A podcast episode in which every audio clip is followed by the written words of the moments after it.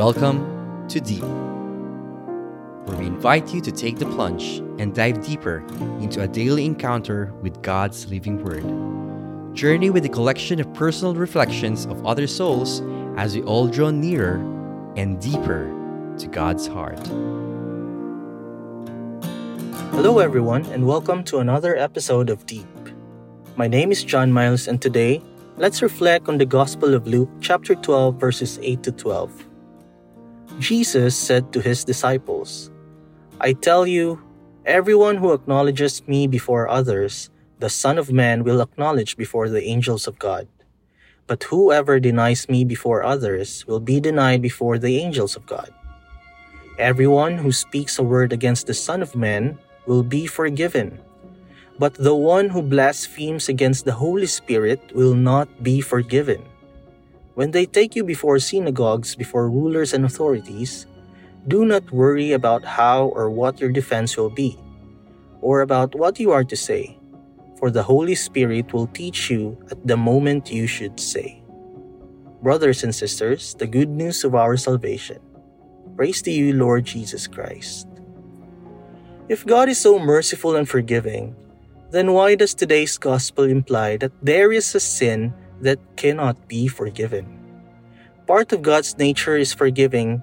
That is why it has become natural for us to think that any of our sins may be forgiven. But today's gospel tells us that there is a type of sin that cannot be simply forgiven. That is to sin against the Holy Spirit. This sin has been viewed traditionally as a sin of final impenitence the kind of situation where one sins gravely but does not show remorse or sorrow for doing it. This unrepentant attitude closes the door to God's mercy.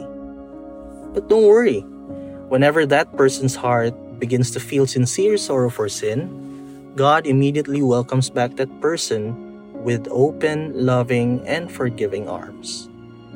So reflect upon today upon the abundance of God's mercy and forgiveness but also ponder on your duty to seek repentance and true sorrow for your sins. There's no sin that is too great that God cannot forgive when we humble ourselves and pray for God's mercy. Join me in praying, loving God, we thank you for showing your abundance of mercy and grace. We humble ourselves as we acknowledge our sins. We ask for forgiveness and beg for your mercy.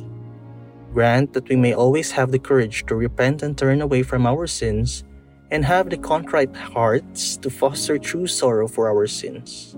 Make our hearts pure and worthy to become the Holy Spirit's dwelling place. In Jesus' name we pray. Amen. In the name of the Father, and of the Son, and of the Holy Spirit. Amen. Thank you everyone for listening, and may you all have a great weekend ahead. God bless.